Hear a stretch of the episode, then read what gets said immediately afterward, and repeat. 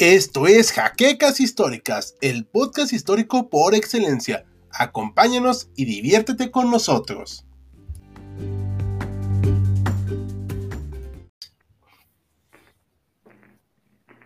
Muy buenas noches historiadores y no historiadores, bienvenidos a una nueva cápsula, un nuevo en vivo de historia contemporánea. Estamos aquí con Hal Jordan, alias Ricardo, y con el doctor Mariano aquí abajo. Entonces, como sabrán, el tema de hoy es la independencia de los Estados Unidos. Evidentemente los dos compañeros saben más del tema que yo, así que bueno, darán una introducción y posteriormente pasamos a las preguntas y comentarios. Muy bien, pues muchas gracias Maximiliano. Si lo oyen un poquito lejos, estuvo un pequeño problema técnico, pero aquí nos acompaña Maximiliano, como ya ha sido costumbre. Y pues bueno, empiezo yo, Mariano. Adelante, adelante, por favor. Bueno, pues historiadores, buenas noches. Le, una vez voy a confesar algo. A mí me gusta mucho la historia de Estados Unidos. Soy historiador titulado y profesional, pero los historiadores tenemos gustos también.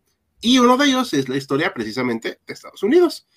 Y en esta ocasión les queremos hablar de esta cosa llamada la independencia de Estados Unidos, que es importantísima.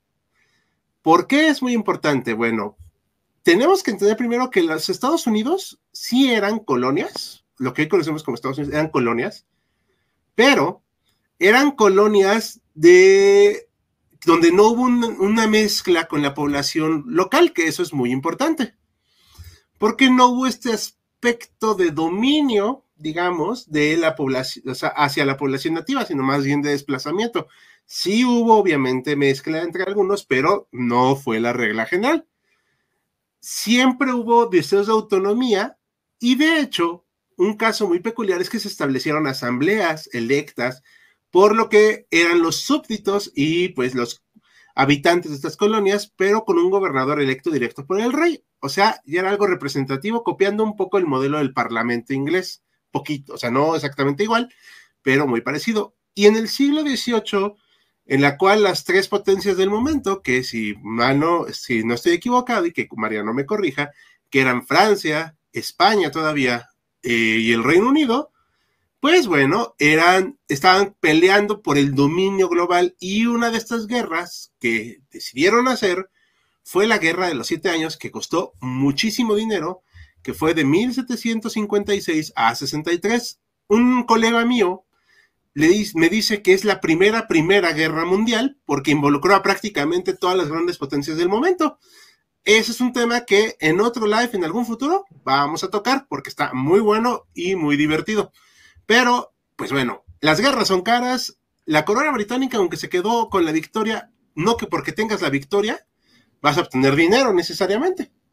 Y esto le pasó al Reino Unido. Entonces empezaron a poner impuestos y los colonos, lo que los colonos británicos en lo que llamamos hoy Estados Unidos, pues no estaban muy felices. La ley del timbre de 1765 le impuso impuestos a los distintos documentos de los colonos, incluidos los naipes que tendrían que ir timbrados. Ahorita les voy a enseñar cómo eran estos timbres. Era algo así, ¿vale? Cosa muy curiosa, pero tenía que el timbre estar ahí. Y bueno, el sello. Entonces, esto provocó una gran inconformidad y tuvieron que echar para atrás esta ley, pero empezaron los, las protestas, las quejas, las actividades mm, semi-ilícitas de los hijos de la libertad, que eran una agrupación ahí medio organizada, y luego hicieron el motín del té, que es lo que vemos aquí, en la cual destruyeron el té porque en ese entonces, el Reino Unido tenía el monopolio del té, pero ¿por qué era importante el té? Bueno, pues rápidamente les platico que el té, los vidrios y a productos que se consideraban de lujo les daban estatus a los colonos y al ponerles más impuestos sintieron que estaban siendo atacados. Y todo este meollo fue haciendo que la gente se pusiera más y más descontenta. Tan descontenta que hubo rebelión abierta e hicieron un Congreso Continental en Filadelfia, haciendo pues a las colonias ya un país de facto prácticamente desde 1974 y el 1775, perdón, pues ya no hacían caso prácticamente de las indicaciones de la corona y los Minutemen, que de ahí vienen, pues se hicieron un problema porque al minuto estaban listos para combatir. Por eso se explica también un poquito el fetiche de los estadounidenses con las armas. Por eso, pues ya en 1776 ya estaba totalmente rota la relación entre la corona y las colonias, y de hecho los colonos atacaron lo que hoy conocemos como Canadá. Pero a partir de aquí empezamos con el proceso de independencia ya militar, así, de Estados Unidos. Esto es solo un preámbulo, es para que entiendan por qué se hace esta independencia y al final les platicaré por qué considero que este momento es vital para la historia no solo de Estados Unidos, sino del mundo. Y le cedo la palabra a Mariano. Bueno, yo nomás quiero, quiero complementar, si, si se puede, eso que tú platicaste de la Primera Guerra Mundial, que creo que es muy cierto y que no se le ha dado el valor que tiene. El siglo XVIII es el siglo donde se van a enfrentar las dos potencias económicas del momento, Francia e Inglaterra. Francia, por razones de familia, estaba aliada con España o más bien España estaba aliada con Francia.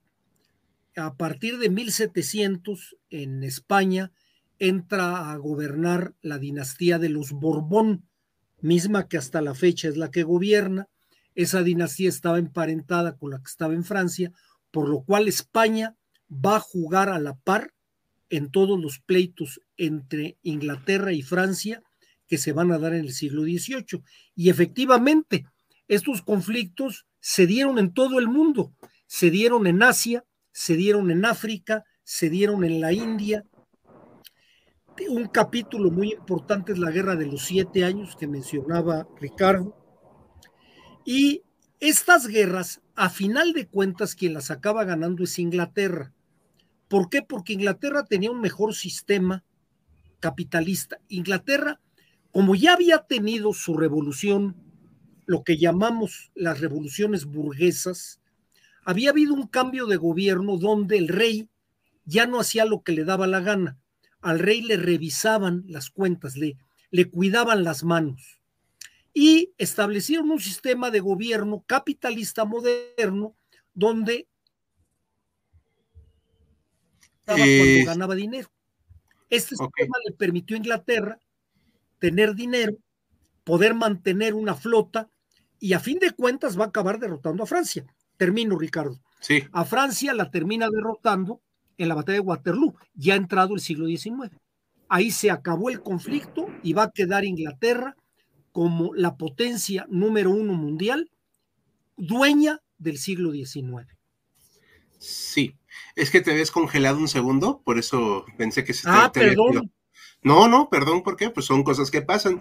Rápidamente vamos a pasar a saludar a los chicos. Efraín Camacho, buenas noches. A, saludos. Saludos, a, Lai Yagami. Buenas, buenas, llega a tiempo, pregunta Bruno. Efectivamente, y ese, exacto, hablamos de la Revolución Americana. Eh, Alejo, estamos saludándolo y a Alejandra Altamirano también. Eh, chicos, no se despeguen, vamos a seguir con ustedes aquí. Pero bueno, eh, me gusta mucho lo que dice Mariano, que efectivamente esta, esta posición de Inglaterra o Reino Unido, porque no están tan separados en ese momento, es muy importante, pero eso no quiere decir que los otros países no figuraran, solamente que quedaron un poco disminuidos. Sí, hablando de estos otros países que participan en estas contiendas, ¿qué tan importante o qué tanto influye, qué tanta influencia tendría España en este caso? Entiendo que es aliado de Francia, pero ¿qué tan poderoso es en este momento? Pues, a ver, Mariana. No quiero ser peyorativo, pero yo te diría que nula. Al contrario. Así, o sea, prácticamente nada. Quien, a quien más le costó meterse en esta aventura con Francia fue España. España a raíz de estas aventuras, que con diferentes nombres es el pleito entre Inglaterra y Francia, le va a tocar perder la mitad de la isla de la Dominicana, le va a tocar eh, perder el peñón de Gibraltar y le va a tocar descapitalizarse. España no era un país moderno en el aspecto capitalista. Entonces España se quiso poner al parejo de Francia y no tenía los recursos para poder aguantar. Tuvo que en América, en América, crear un ejército que no se necesitaba. El ejército realista que va a aparecer en los diferentes países de América se crea para protegerse de posibles invasiones inglesas, las cuales existieron. No olvidemos que en esta guerra mundial que se da en el siglo XVIII, Inglaterra se queda durante 20 años con la ciudad de La Habana y trata de conquistar la ciudad de Cartagena, en lo que era el, el, virreinato de Nueva Granada, lo cual no logró.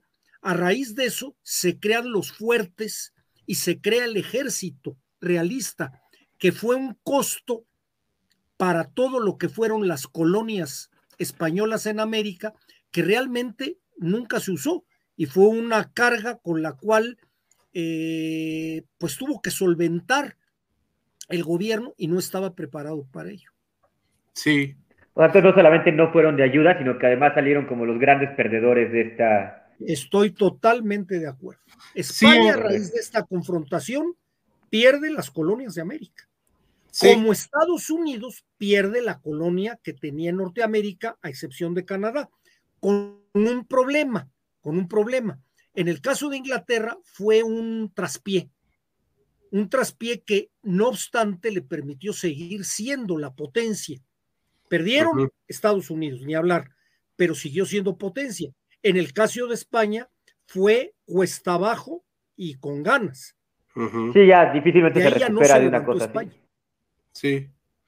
Sí, en general sí terminaron como los perdedores en este aspecto, no en sentido peyorativo, sino en que perdieron, o sea. Sí, o sea, literalmente salieron perdiendo y mucho.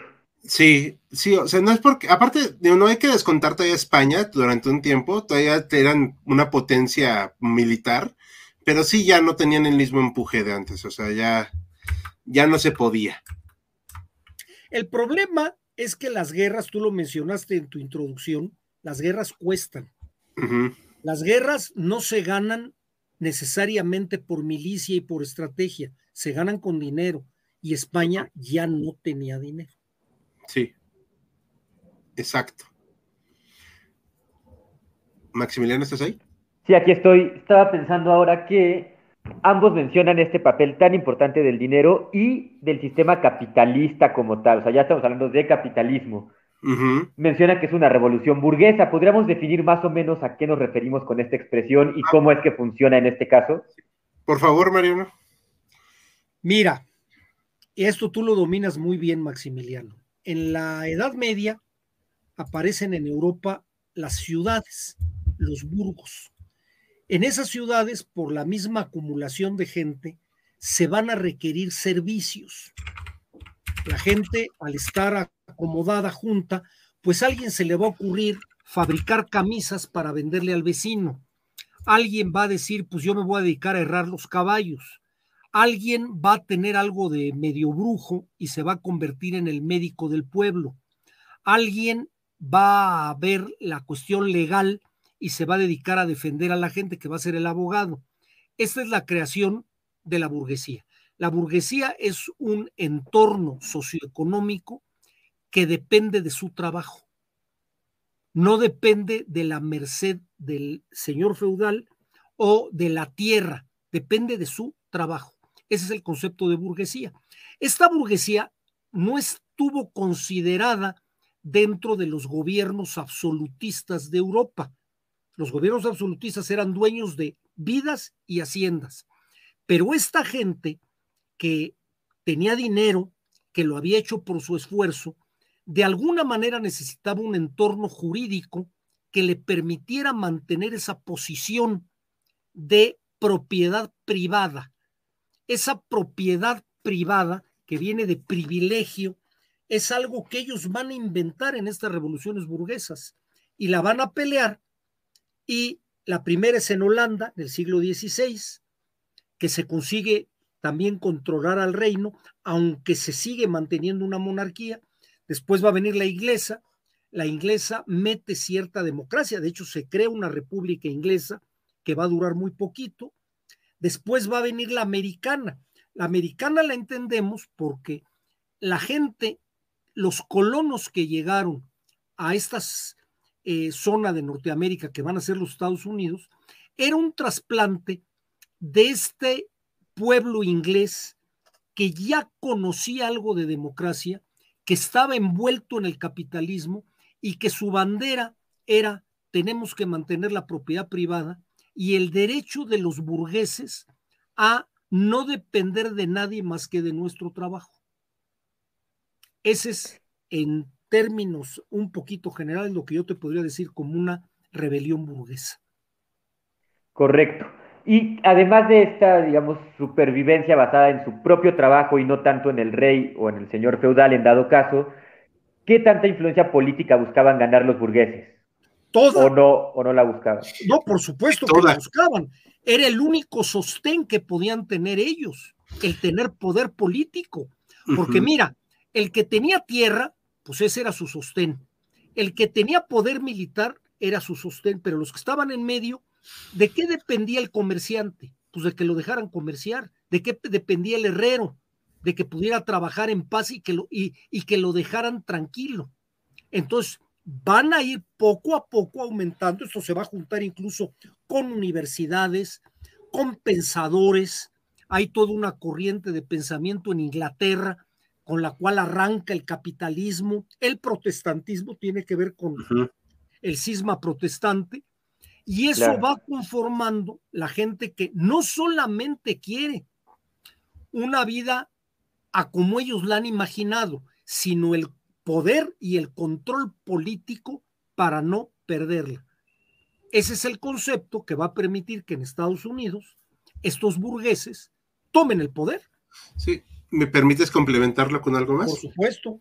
y algo, que también medio habíamos platicado tras bambalinas, chicos, eh, bueno, en lo que hoy conocemos como Estados Unidos, no había una, iglesia unificada. No había el anglicanismo, predominó el calvinismo, de hecho, el luteranismo en gran medida, pero el calvinismo era fuertísimo y el protestantismo en general no les gustaban los católicos. ¿eh? Digo, de una vez lo decimos, esto es totalmente cierto y luego hubo problemas con ello. Dicho eso, al no haber esta unión, era como que cada quien tenía su forma de ver la religión, que eso permitió una, un debate constante entre los, entre los creyentes. Y esta idea de que el hombre hace su propio destino es lo que les hizo también esta idea de que ellos podían ser libres. O sea, en un momento dado sí respetaban al rey, pero en cuanto vieron estos problemas que pues uno diría que tal vez eran exagerados, pues para ellos fue relativamente fácil decir, pues nos quitamos del rey. Porque aparte... eso? Ajá. Perdón, perdón. Dime. No, no, dime, Ricardo, termina, termina. Y aparte, cada colonia, por eso aquí las ponemos, cada colonia era más o menos autónoma, independiente entre ellas, y no había esta noción de unión, salvo que eran colonos, pero la rebelión contra el rey los unió. Incluso yo le agregaría que eran casi, casi como países independientes. Sí, sí. Tenían sus gobiernos, sus costumbres, incluso sus religiones.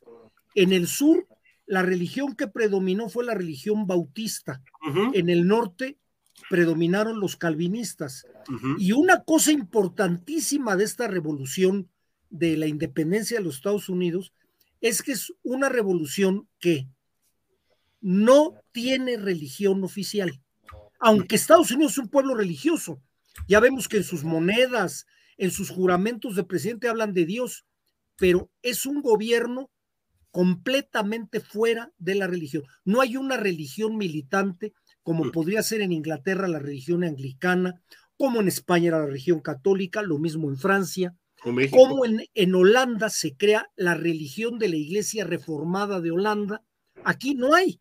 Ese es uno de los cambios más radicales. Y la otra es el invento, el invento ¿eh? de un sistema de gobierno que no se conocía en ninguna parte del mundo. Exacto. Es el gobierno donde haya un presidente, un, un poder ejecutivo, una cámara que represente estos países que renuncian un poquito a su independencia para hacer una federación fuerte y otra cámara que representa al ciudadano común. Es una invención que tuvieron John Adams y Tomás Jefferson. Sí. De ahí viene. Eso es algo realmente vaya interesante. Yo aquí pongo sobre la mesa algo que yo he estado rumiando desde hace varios años, que para mí esto es el verdadero inicio de lo que llamaríamos la era contemporánea. Justamente eso te quería preguntar, ¿es a esto a lo que nos referimos entonces? Yo, yo, yo, yo, Hal, yo, Ricardo, yo creo que sí, porque es un rompimiento total con un antiguo régimen. Es una forma de cambiar totalmente la forma de gobernar. Así es. Creas, te inventas un país, lo cual no tiene nada de malo, porque pues, al final todos los países son inventos. Haces una forma republicana de gobernar, lo cual tuvieron que ir a trabajando sobre la marcha, porque pues no es como que George Washington un día haya dicho, no, pues yo ya soy presidente y ya no, de hecho, tardaron unos años en lograr ese consenso, ¿eh? No, no fue tan fácil. Eso.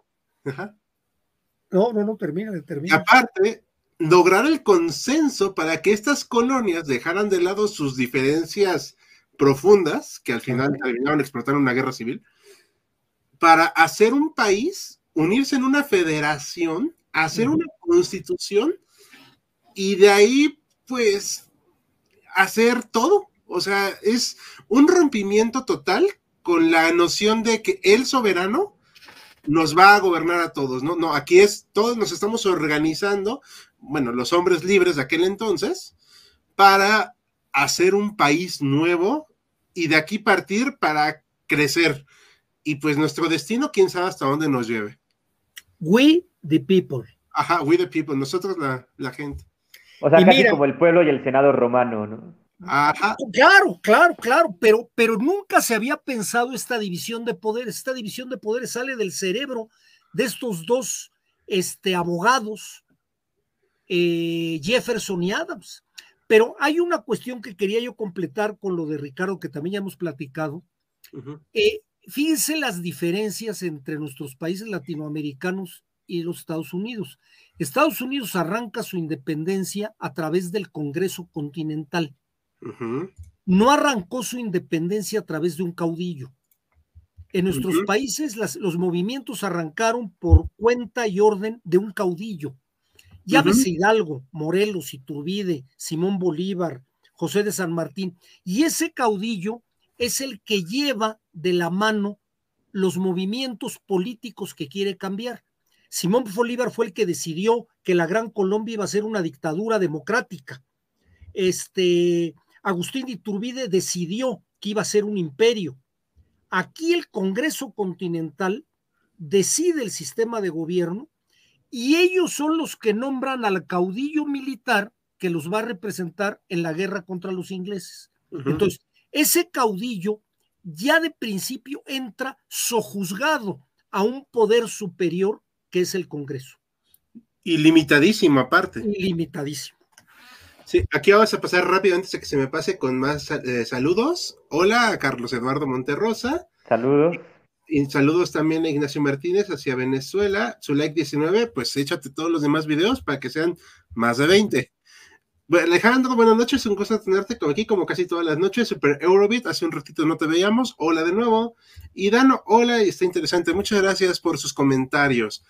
Pero bueno, yo puse esto en la idea de que para mí es la, esta, la historia, el inicio de la historia contemporánea, precisamente porque no, a mí no me molesta el eurocentrismo, ¿eh? o sea, a mí no, no me provoca ni escosor, ni me, ni, ni nada, o sea, realmente creo que es muy importante Europa. Sin embargo, aquí lo hago más allá de que sea eurocentrismo, sino por lo que trae detrás precisamente esta revolución americana. O sea, un congreso, precisamente, una forma de organizarse más mm, efectiva. Y el otro día también comentábamos algo, que esta independencia de Estados Unidos, que es exitosa, va a prevalecer, no como la Revolución Francesa. Y tan prevalece que hasta el día de hoy la Constitución de Estados Unidos, que ahorita no tengo el dato de cuándo se hizo porque no lo busqué, es la misma que se hizo en ese momento. O sea, nomás han tenido enmiendas. Muy cierto. Hablando ahora de las enmiendas, ¿podríamos profundizar en algunas de estas o ya nos saldríamos de tema? Nos saldríamos un poquito del tema, pero eso lo dejamos para otro tema. ese se nos queda para otro buen en vivo, que es esta. Mira, yo nomás para complementar, Maximiliano, hay dos muy importantes.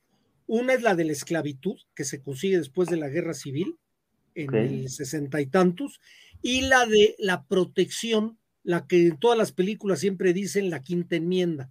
Claro. Donde alguien se puede quedar callado para no incriminarse a sí mismo. Que de alguna manera, pues son de una gran protección a la, a la población.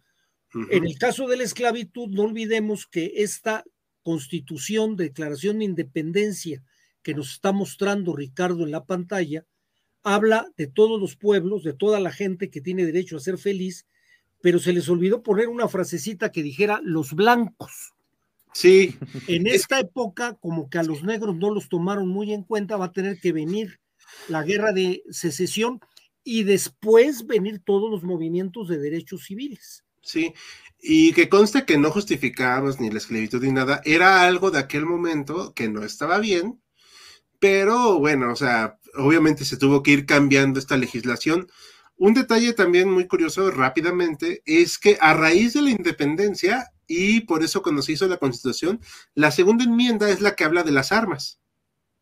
Sí, justo esa es la que me viene a la mente cuando hablan de las enmiendas, porque justo la cultura popular. Ajá Luego, luego hablan, ¿no? De la segunda enmienda y la segunda enmienda. Entonces, sí que apuntado a como qué es una enmienda, cómo funciona la enmienda o por qué existen las enmiendas. Lo, veremos en otro tema, pero ese sí me parece un tema muy bueno, un día de platicarlo con aquí el público que nos acompaña. Pero, no más rápidamente, para es a raíz de la independencia que viene la segunda enmienda. ¿Por qué? Porque se dieron cuenta que una población armada y entrenada sirve para defenderse de la tiranía y en cierto modo también le hace medir al, gobierno las aguas para cómo tratar a su población. Porque al final, en la población armada, pues sí resiste a un gobierno tiránico. Y por más que a algunos les choque, la verdad es que, para bien o para mal, Estados Unidos, lo más cercano que ha tenido un dictador, y esto estoy diciéndolo con todas las comillas del mundo, sería Franklin Roosevelt por las reelecciones infinitas que ya se estaba echando. Y aún así, estaba mega controlado Franklin.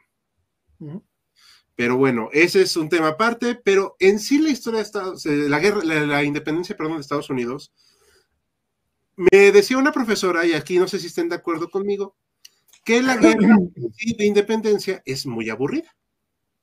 La guerra de independencia de Estados Unidos. ¿Ustedes qué opinan? ¿Si es aburrida o no?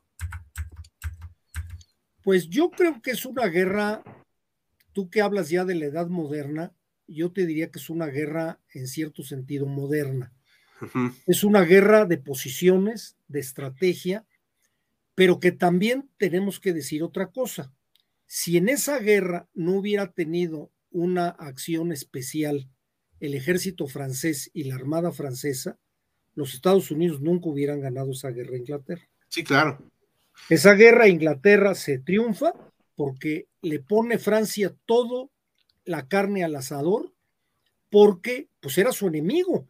Esta guerra es parte de ese conflicto mundial que se da entre Francia e Inglaterra. Y Inglaterra ya apostó tanto que le costó la Revolución Francesa. Sí, y que de hecho, cosa curiosa, también apoya a España y Holanda el esfuerzo eh, de independencia. Así es. Yo, más que aburrida, ahora, ahora que lo, que lo medito, pues creo que es muy difícil de seguir, porque, como pues bien decían ambos, rompe con el esquema, digamos, medieval, que es una guerra relativamente más sencilla, se sabe cuáles son los fines, se sabe cuáles son las estrategias a seguir, y es muy fácil ver cómo paró esta guerra.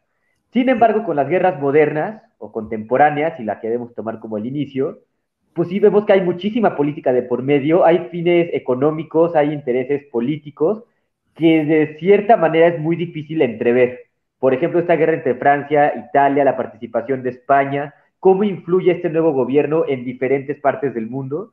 Es muy fácil perderse en estos datos. Y además, bueno, por lo menos en mi caso, no hay así como una batalla que digas, wow, fue épica, fue muy relevante, fue trascendente. Como que son varias batallas no los explicar, o sea, son menos, pues menos, exacto, exacto. Mira, la más famosa a mi parecer, y espero si Mariano me corrige, o el público incluso, porque yo me puedo equivocar, es el cruce de Delaware. Pero es importante, no en sí por la cantidad de hombres ni por los pertrechos, sino porque le dio un respiro a la causa independentista y le permitió tener una noción de éxito. Eh, yo sé que muchos aquí, incluyéndome, teníamos o tenemos como referencia la película del Patriota con Mel Gibson, no sé si la han visto. Sí, lamentablemente sí. Es divertida, o sea, la verdad como película uno puede apagar el cerebro y se divierte. Como película histórica es una basura, pero eh, sí, ahí están demasiado épicas las batallas, o sea, la verdad. Pero el momento más épico fue precisamente el cruce del Delaware, porque aparte de que fue un movimiento magistral, tácticamente hablando, le permitió este respiro y los colonos que ya habían hecho su ejército continental se dieron cuenta que podían ganar. También hay algo muy cierto aquí, y esto que es algo que no se comenta mucho. Sí, Inglaterra quería mantener las colonias, pero ¿qué tanto las quería mantener? ¿Y qué tanto le convenía mantenerlas? Ajá. Porque aparte de que eh, la guerra acá, o sea, en Europa son ambientes obviamente grandes, pero no tan grandes como siquiera lo que hoy conocemos como Estados Unidos. O sea, los terrenos eran inmensos. Y pues Inglaterra estaba acostumbrada a pelear o en el mar o en terrenos más menos chicos. Y de hecho, los, ahora sí que los británicos no, no tienen una tradición de un ejército numerosísimo siempre. Es un ejército profesional, sí, pero no, o sea, ¿cómo ocupabas todo este, lo que hoy es Estados Unidos? Bueno, lo que eran Estados, este, las 13 colonias. No, bueno, para la época yo quiero suponer que era algo inconcebible. Sí. Era una guerra muy difícil de, de, sostener, una guerra muy difícil. Pero mira, nada más para, para seguir apoyando lo, lo comentado por Ricardo, este cruce del Delaware no es en sí una batalla, es un movimiento táctico, como bien dice Ricardo, pero ese movimiento táctico les permitió ganar una batalla. El hecho de haber cruzado ese río, eso es lo que se da mucho en esta, vamos a ver muchos movimientos de este tipo, incluso la batalla final de Yorktown, la rendición de Cornwallis, se da porque están sitiados. No pueden pelear, saben que no pueden ganar, entonces prefieren rendirse. Lo cual en nuestra cultura latina a veces es increíble. Uno dice, primero me muero. No, pues no. Ellos no. Ellos encontraron la manera de decir, pues mira, me ganaste la jugada, me rindo y ya veré después cómo me recupero. Sí. Muy civilizado el asunto. Sí, más, más bien este, eh, táctico, estratégico. De hecho, vamos a poner a Cornwallis, aquí está. Eh, pues todo un ejemplar británico, ¿no? El señor, o sea, obviamente el pues, nariz y todo, o sea, no. No se la esperaba, no se la esperaba. No, ese también fue un golpe muy duro para ellos, porque no se esperaban perder. Eh, España ayudó mucho también con pertrechos y a dejar pasar muchas armas por sus fronteras hacia las colonias. Así es, así es. Y que de hecho, al menos inmediatamente no le explota la bomba a España, sino a Francia. Pero mucho de esto va a repercutir luego en las colonias, porque al final la revolución de independencia este, de, Estados Unidos y luego el proceso constitutivo va a ayudar mucho a inspirar a lo que es América. Y bueno, o sea, al final, esta guerra de independencia es interesante porque primero va a cambiar todo el, el mundo occidental. Sí deja a Inglaterra herido, pero no de muerte, sino como un raspón muy duro. Sí, o sea, fue un... Se cayó, se levantó y seguimos. Sí. Bueno, no olvidemos que años, 30 años después es la guerra entre Estados Unidos e Inglaterra. Y que la gana Inglaterra. La gana Inglaterra, entran, incluso toman la ciudad de Washington. Y queman Creo la que casa... queman la Casa Blanca. Queman la Casa Blanca, queman lo que era la Casa Presidencial. Ajá. Como resultado de tenerla quemada, la pintaron de blanco la reconstrucción y por eso se quedó el nombre de la Casa Blanca. Sí. Mira, un dato muy interesante. Sí, ahorita, eh, ah, aquí hay unas preguntillas antes de que sigamos. Hola, la enmienda funge como un candado para el gobierno, bueno, según yo mi interpretación, y aquí me corrigen, por favor, Una enmienda más que un candado es una reforma a, una, a la constitución, o sea, algo que le vamos a agregar. Por ejemplo, eh, en el caso de la esclavitud que decía Mariano, se decía que todos los hombres, pero con esta situación de que había esclavos, pues no se consideran los esclavos porque no se les consideraba hombres. Entonces se tuvo que agregar que todos los seres humanos, o sea, todos los hombres son libres, no puede haber esclavitud. Eso estoy parafraseándolo a grandes rasgos, pero vamos a hablar de esto en un live en el futuro para que quede más claro. Pero es, una, yo, yo diría nada más para, es una adecuación y además tiene un poco que ver con el sistema jurídico anglosajón, que es muy diferente al sistema jurídico eh, latinoamericano, hispano. Ahí no quisieron modificar la constitución. Sería muy fácil haber cambiado el artículo primero y haber puesto que también los negros tenían derecho a hacer, pero ellos prefirieron poner una adecuación. Es muy común en, hay, creo que son 20 enmiendas este, que han ido poniendo para adecuar la constitución a situaciones particulares sin modificar la constitución. Es, algo un poquito diferente a nosotros que hemos cambiado tantas veces nuestras constituciones. Y de constituciones. De hecho, es el, es el, el common law allá en Estados Unidos. exactamente. Y acá es el, el derecho romano. Miren, así se los digo, a mí no me gusta el derecho, chicos, pero es bueno saber esto, porque eso nos hace entender las diferencias entre los derechos y cómo no puede ser abogado acá y abogado allá a la vez. Por cualquier cosa que ahí se le surja la duda, ¿vale? Así Alejandro. Qué oportuno comentario. Sí, hola. Sí, de hecho. Hola, José. Así Alejandro, ¿cómo estás? Saludos. ¿Qué tanto España apoyó a Estados Unidos en independencia? Digo, no fue lo de como Francia, ¿eh? O sea, porque Francia sí envió barcos y todo, y para darle en la torre a a la Gran Bretaña, pero apoyó con, sin recursos, dejar pasar pertrechos, armas y demás cosas que necesitaran. ¿O qué más nos falta ahí? No, tuvo militares, tuvo militares. Sí, ok. José de Galvez, José de Galvez, ese que luego va a ser virrey en la Nueva España, peleó en la guerra de independencia junto con los franceses en contra de los ingleses. Ahora que menciona esto, me viene a la mente un dato curioso. Si no mal recuerdo, Fray Servando Teresa de Mier se contacta con Inglaterra y le dice que así como España ayudó a que se independizaran sus colonias, Inglaterra debe de ayudar a que se independicen las de España. ¿Y sí? Y vos, según recuerdo, no, no ayuda mucho España, pero pues corríjanme si estoy mal. Perdón, eh, Inglaterra. Pues le dieron el reconocimiento casi de inmediato a varios países nacientes, si mal no recuerdo. Lo que sí es que se quisieron mandar allá en lo que hoy soy Argentina, queriendo invadirla, pero eh, hasta donde yo sé, pues obviamente eso fue un fracaso. Y lo que sí sé es que hubo comercio, pero no, no así un apoyo tan tácito, porque aparte en esa época estaban un poquito ocupados con un señor francés ahí medio molesto. Que era medio chaparrito y que se pues llamaba Napoleón. Sí, sí, era un poquito engorroso el hombre y pues nunca pudieron derrotarlo en tierra, pero Napoleón nunca pudo derrotarlos en el mar.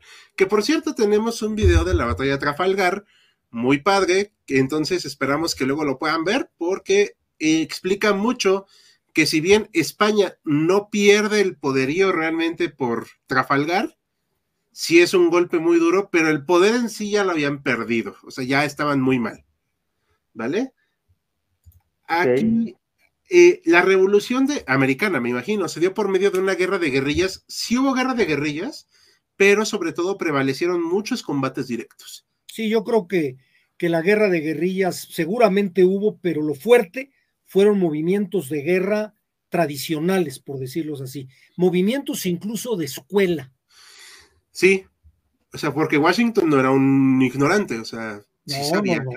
Washington se forma, se forma en la guerra de los siete años. Sí, exacto. Y es que eso es justo lo que iba, que gracias a la guerra de los siete años, muchos americanos, colonos, tenían una experiencia militar. Y algo que aquí voy a complementar, que no hemos dicho, los indígenas de América del Norte se aliaron con Inglaterra. Y también muchos esclavos se aliaron con Inglaterra. Había alguna razón. ¿eh? Hubo de los dos. Hubo tribus indígenas que pelearon en los siete años del lado de los franceses y tribus indígenas que pelearon del lado de los ingleses. Sí. Los, los indígenas que salieron con los ingleses, ¿había algún motivo en particular por lo que lo hicieran?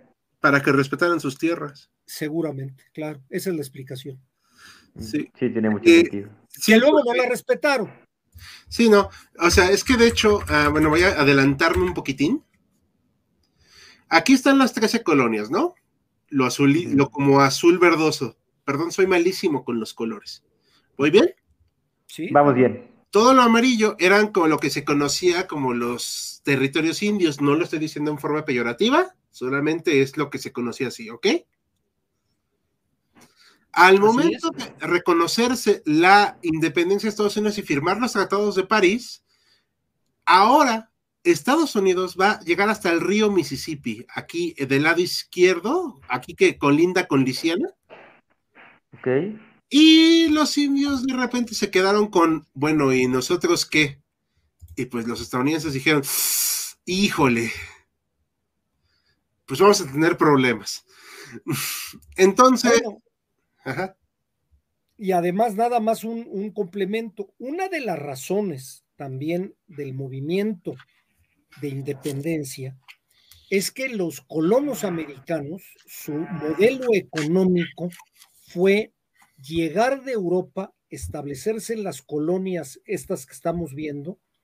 En esas colonias se crean fábricas y empiezan a aparecer fábricas que sus consumidores van a ser esos mismos colonos que fueron construyendo, apoderándose de terrenos de este territorio indio que nos está manejando Ricardo.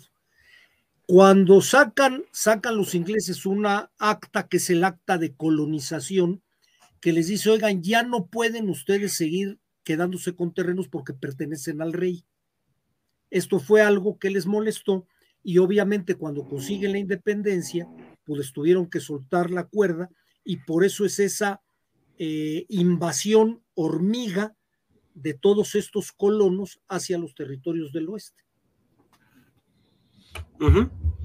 Y también muchos esclavos se volvieron libertos. Es cierto. A, la, y ahora la corona. Y algo que no hemos comentado, eh, no, no es adrede que lo hayamos dejado fuera, sino que se prestó la conversación. Hubo una gran represión a los leales a la corona, ¿eh? Muy dura. Es cierto. Y muchos se salieron mejor de lo que hoy conocemos como Estados Unidos en cuanto perdieron la guerra los, este, los británicos. Dijeron, no, o sea, nos vamos a quedar acá y nos van a matar. O sea, ¿para qué? Y eran apostados. Sí, y eso incluyó a las personas que eran esclavos que se volvieron libertos que dijeron, nos volvimos libertos, nos agarran otra vez acá y nos vuelven a esclavizar. No. Ya habían, ya habían ganado su libertad. Entonces se fueron de lo que es este, lo que fue Estados Unidos, y se fueron a las Antillas, a Canadá, a donde fuera, menos a quedarse en Estados Unidos. No fue, obviamente, toda la gente, pero sí se calculan como entre 60 y 100 mil personas. O sea, sí que fue. no es nada despreciable. Sí, no, no, sí es una cantidad considerable, pero esta guerra se precisamente se gana en la tierra con el sitio que decíamos de Yorktown, de Cornwallis, en el 81. En mar siguen, pero ya, o sea, ya no se podía hacer nada. Ahorita hay una pregunta muy interesante que nos hace aquí eh, Alejandro Cortés. Francia intentó recuperar sus colonias de la zona de Canadá. Hasta donde yo sé, no. No. No, ya era muy difícil. No tenía los elementos para hacerlo. Calcúlense que Francia ya estaba tan poco interesada en América que le acaban vendiendo la Luisiana años después bajo la presidencia de Thomas Jefferson. Por medio de Napoleón, de hecho. Ya no tenían interés, o sea, nunca mantuvieron un interés. De hecho, algo que los franceses de Quebec siempre le tomaron un poco de tierra a Francia es precisamente eso realmente no los apoyó. No, es que era costoso, muy costoso. Claro, no tenía forma de Francia. Francia estaba muy tronada después de las guerras napoleónicas. La única que se le interesaba es lo que hoy conocemos como Haití. Es así, les interesaba mucho. Pero. ¿Y sí hubo intentos de, o sea, de quedarse con Haití?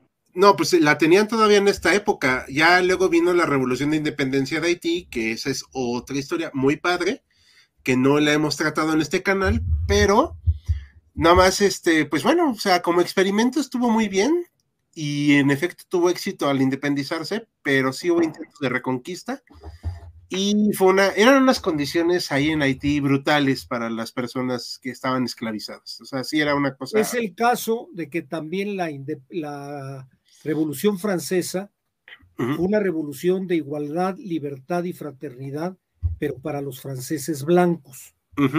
Para los esclavos de Haití, esto no, se valía. No aplica.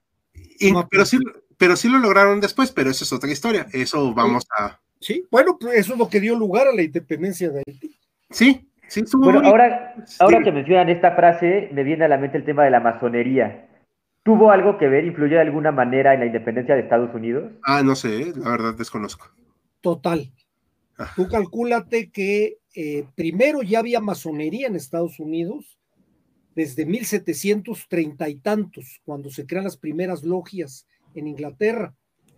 Tomás Jefferson George Washington, James Monroe, James Madison, Alexander Hamilton, todos eran masones.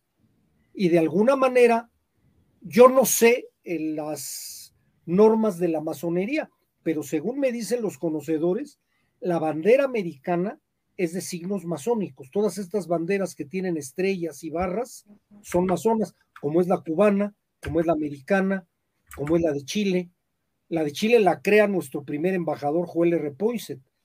¿Tienen algún signo eso de que el hombre anda en, entre luces y oscuridades? Eh, el, el, dólar, si ustedes ven, tiene un triangulito donde dice In God We Trust, que son símbolos masones. Claro, hasta el ojo mismo dentro del triángulo. El ojo mismo, exactamente. Eh, Aquí es algo que vamos a comentar nada más por de pasadita. Es una pregunta interesante. ¿Qué papel jugó el judaísmo? Porque han hablado de la religión católica, bautistas y calvinistas. Ahorita comento algo y, por, y cedo la palabra. Realmente no hay nociones así de que tuvieran un papel preponderante las personas judías en Estados Unidos. Esto no quiere decir que no existieran, pero no creo que hubiera muchos. Si hablamos de las otras religiones eran porque las que tenían, pues sí, preponderancia o fuerza en esta parte de lo que es hoy Estados Unidos, pero de seguro había uno que otro judío, pero la verdad es que dudo mucho que haya tenido mucha fuerza. No sé tú, Mariano, si tengas alguna. No, yo pienso lo mismo, como incluso de los católicos, ¿eh? Sí. No creo que, que, que, haya habido un grupo católico fuerte en Norteamérica en esta época. No, es hasta Donde que. lo había era en el Canadá francés. Sí, ahí sí. Pero no en las colonias que estamos hablando. Sí, no. De hecho, la presencia católica se hace con fuerza a partir de las migraciones irlandesa, polaca e italiana. Pero eso es otra historia. En este aspecto aquí, eh, de lo que decíamos del Tratado de París, que aquí les voy a mostrar una pintura. Esta pintura es donde cuando se firmó el Tratado de París y no más, solo están los representantes norteamericanos pero no quisieron quedarse a posar los representantes británicos, están muy molestos, porque fue una cuestión de orgullo también, como que sí les caló mucho, la verdad. Pero realmente no, no pudieron hacer mucho. ¿Por qué? Porque no, no es que se, ya tenían pocos recursos y al final yo creo que también pensaron los británicos que no les convenía mantener las 13 colonias ya. Sí, fue una decisión pragmática, yo creo. Les hubiera costado mucho mantener una guerra ahí. Yo creo que mejor prefirieron, vamos a hacernos cuates. Como en realidad acabaron siendo. Sí, que son hoy uña y carne, ¿no? Al final. Exactamente. Aliados hasta más no poder. Sí, pues se dice. Aunque en los principios no crean, ¿eh? En los principios sí había un pleito muy fuerte en contra de Inglaterra. Había un concepto este eh, eh, de, orgullo y además de las violencias que habían vivido en la, en la guerra. Entonces sí había un odio contra el inglés. Sí, sí quedó eso un tiempo, aunque luego se fueron relajando las cosas, obviamente. también los presidentes eh, estadounidenses trataron de ser como civilizados en ese aspecto, usando el término de forma pues muy ambigua. Amplio. Sí, o sea, sí, tratando de ser eh, corteses, ¿no? O sea, a ver, ya nos independizamos, pero, o sea, no tenemos por qué estar peleados. Y bueno, al final terminaron teniendo muchos contactos entre ellos. Y a partir de aquí, esto es el territorio que le queda a Estados Unidos, así este mapa, a partir de 1783. Y en menos de 100 años, pudieron expandirse hasta acá. Lo cual es bastante impresionante. Sí. O sea, porque casi poco de esto fue con guerras, la verdad. Solo con la guerra contra México. Y nada más. Un poco con la de los, de los indios, ¿no?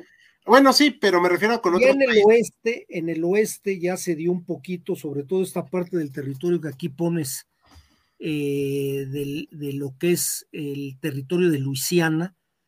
Ahí, aunque se los deja Francia, pues tuvieron que combatir, porque estaban los indios posesionados. Que les decían Algo, pero no batalla. Batalla, o sea, invasión y botín de guerra fue con México. Sí. Y, pues, bueno, por cierto, si quieren. aquí hablan que se ve muy feo eso de Mexican Cession. Bueno, en el tratado sí lo cede. Sí, así lo tienen, pero hijo, ahí me cuesta. Bueno, no es que lo hayan cedido voluntariamente. Ándale, es como cuando tú vendes una propiedad porque el que te la compra te pone una pistola en la frente, ¿no? Sí. Claro, o sea, no fue una donación. Exactamente. Bueno, voy a hacer un comercial acá de estos libros para que si quieren saber más de Estados Unidos y de forma breve, esta historia mínima de Estados Unidos de América, que es muy bueno, que es de Erika Pani, que es bastante, es de, pluma bastante ligera, y este que está muy bonito, Breve Historia de Estados Unidos, de Philip Jenkins, la verdad es que está muy sencillo de encontrar. Son libros muy amenos para que no crean que se tienen que echar todos unos librotes así, o sea, es algo para que entiendan de manera general, pero Estados Unidos al final surge como una república, surge como un país industrializado en buena medida, con una posición buena en cuanto a territorio y litografía, o sea, y con una gran capacidad de expansión, porque tenían como 3 millones de personas en aquel momento. Un dato que sí le estuve leyendo y que no comentamos y que se diferencia mucho de, por ejemplo, Nueva España, es que Estados Unidos no tenía un centro urbano masivo en ese momento. Pues habla de su federalismo, ¿no, Ricardo? Sí, o sea, no como eran, como eran países independientes, tú vas a tener ciudades muy poderosas por sí, como fueron Boston, como fue Nueva York, como fue Filadelfia, como fue este, Virgi, este, ay, ¿cómo se llama la capital de Virginia? Richmond. Richmond. O sea, son ciudades que tenían su peso específico por su zona. No es el centralismo que hubo en México que viene desde la caída de Tenochtitlán. Sí, exacto. Y que sigue estando hasta la fecha. Y que sigue estando. Pero entonces, en el caso de Estados Unidos, ¿cómo se decide que Washington sea la capital? La crean. La crean.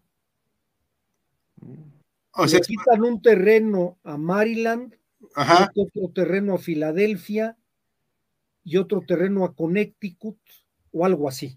Es que de o a Virginia. Sí. Y ahí establecen un terreno que va a ser un terreno federal, que además tenía lógica. Decían, si es una federación, no puede ser parte de ningún estado, tiene que ser un territorio independiente.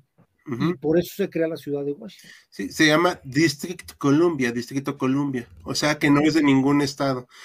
Y Algo como nosotros, el Distrito Federal. Ajá, pero este sí era un estado prácticamente y no supieron independizarlo realmente como una sede de poderes. O sea, lo dejaron que creciera a tal modo que ya no pudieron hacerlo un estado. Por eso se hizo en, en Brasil, Brasilia. Así es. Una ciudad que fuera eh, capital. Así es. Pero la crean de cero. De hecho, en Estados Unidos existe Washington DC, la capital, y el estado de Washington. Así es, así es. que es. donde están los halcones marinos de Seattle, por cierto. Exactamente. no, sí, o sea, es cultura general, o sea, pero... Sí, claro, dato curioso para agregar. Sí, para que sepan también los eh, oyentes, los escuchas, que Estados Unidos no es solamente un país, o sea, un estadito, no, o sea, es una cosa impresionante, les guste o no les guste. Es importante conocer estas vicisitudes. Pero aquí hay una pregunta que, mm, bueno, se va a poner, pero para que la contestemos entre los tres historiadores que estamos acá, para que veamos, Supongo que quiere decir, ¿por qué los españoles no, no devuelven el oro que nos robaron en Latinoamérica? A ver, ¿quién quiere empezar? Pues fíjate, yo, nomás diría en la construcción de la pregunta, dice que nos robaron a Latinoamérica. El hecho de hablar de Latinoamérica y habla del mestizaje entre los españoles y los pobladores originales. Entonces, ¿a quién se lo robaron? Pues quién sabe, ¿no? O sea, yo lo veo difícil el poder decir nos. Cuando dicen nos, es como si nosotros fuéramos de las tribus originarias que había en Mesoamérica. Hace 500 años. Hace y 500 viviéramos en esa época, ¿no? Y no existíamos, no había una unión, no era un país. Entonces, si hubo un saqueo, ¿eh? definitivamente. España funcionó por el saqueo que hubo de plata y oro. Pero ¿a quién se lo robó? Pues a nosotros, mm. no creo, a nosotros que hoy estamos en México siglo XXI. Se lo robó a determinada gente como parte de una posesión que era en ese entonces de ellos, mala vida si quieren, porque nadie se la escrituró, no la compraron, pero pues así se dieron las, las cosas. Yo lo que quitaré es el de nos robaron. ¿A quiénes? Yo le agregaría a eso que existe esta, esta visión, yo, yo le llamaría este mito, de que llegan los españoles a las costas mexicanas, se meten al territorio, sacan todo el oro y se lo llevan a España, ¿no? O sea, como si fuera algo así muy sencillo. Y realmente no, de hecho en 1535 llega Antonio de Mendoza y llega una cédula, una, una real cédula, en la que Carlos V ordena la construcción de la primera casa de moneda de América. Y bueno, esto es algo muy significativo porque significa que todo, todo el oro y toda la plata, bueno, gran parte del oro y de la plata que se va a extraer de México, por lo menos, va a ser acuñado en monedas de uso para México. No para que se vayan a España, sino que se van a usar aquí mismo y que podemos ver cómo se invierte en diferentes edificios, cómo se invierte pues en la gente de la zona. No todo se va a España, no todo se lo roban, entre comillas. Se llevaron el quinto real a lo mucho. Exacto. Y además volveríamos a decir tú, lo mencionaste, Maximiliano, cuando decías, cuando llegan a las costas mexicanas, no eran costas mexicanas. Cierto, México no existía. Cuando llegaron a las costas de lo que llamamos México. Claro, era Mesoamérica. Sí. Entonces, solo nos salió tantito el tema, pero sí que es importante hablar de este tema porque es algo que es recurrente en todos los canales de historia y lo he notado. Y yo por último voy a agregar algo, esta es mi opinión. Yo creo que ni siquiera se puede hablar de un saqueo. O sea, era una posesión. Mal habido o no, eso ya es una cuestión moral que a mí no me corresponde. Porque al final ganaron una guerra y pues lo mismo hacían los mexicas. Así es. Y lo mismo hacían los mayas, ¿eh? O sea, algo que le insisto mucho a la gente, no crean que se agarraban de la mano y giraban alrededor del arco. No, o sea, no.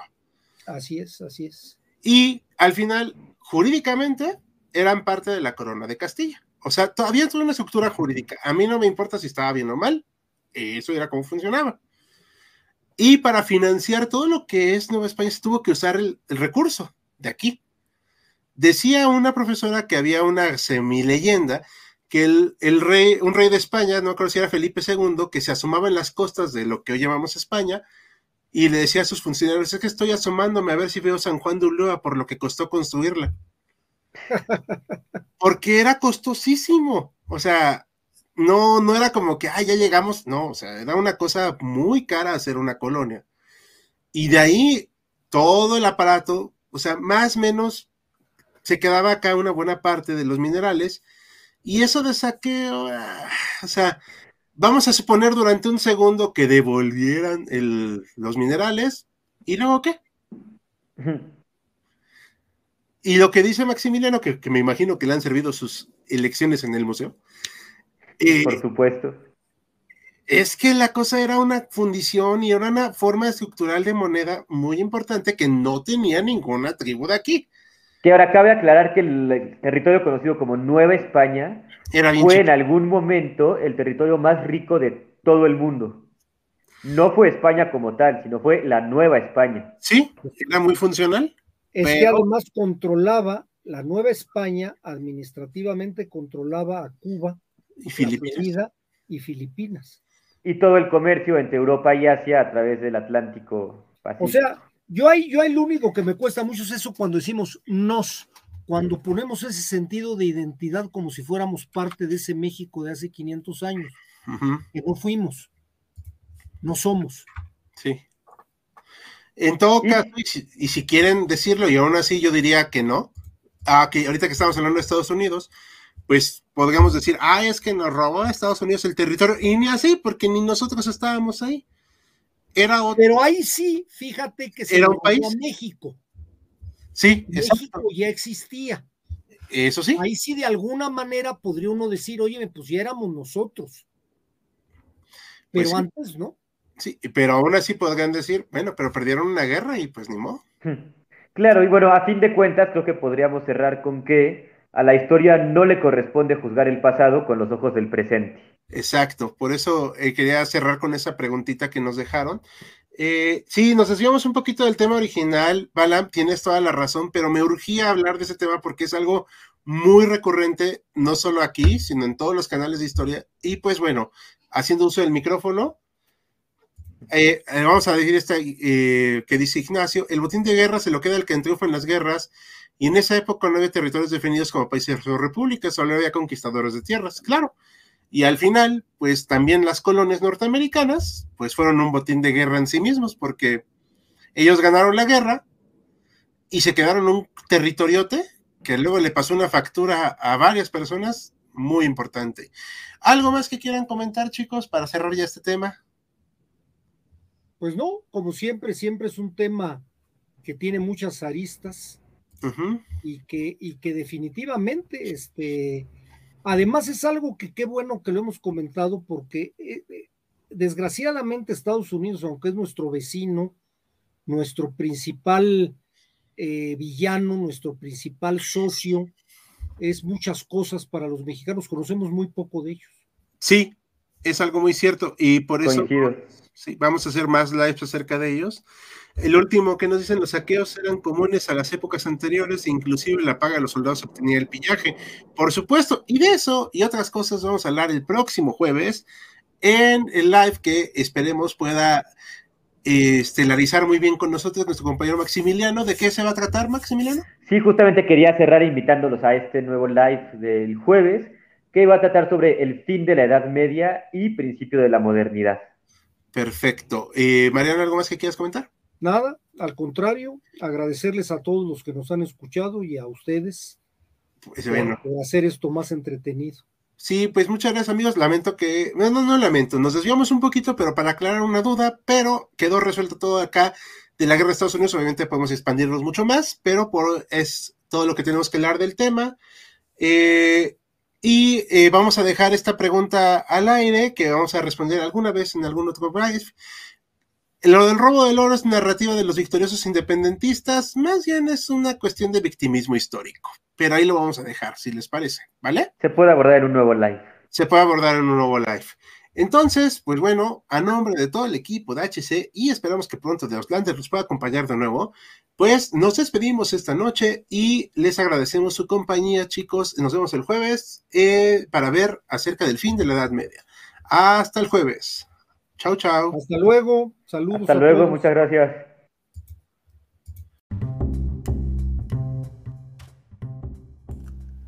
Gracias por habernos acompañado en Jaquecas Históricas, el podcast histórico por excelencia. Hasta la próxima.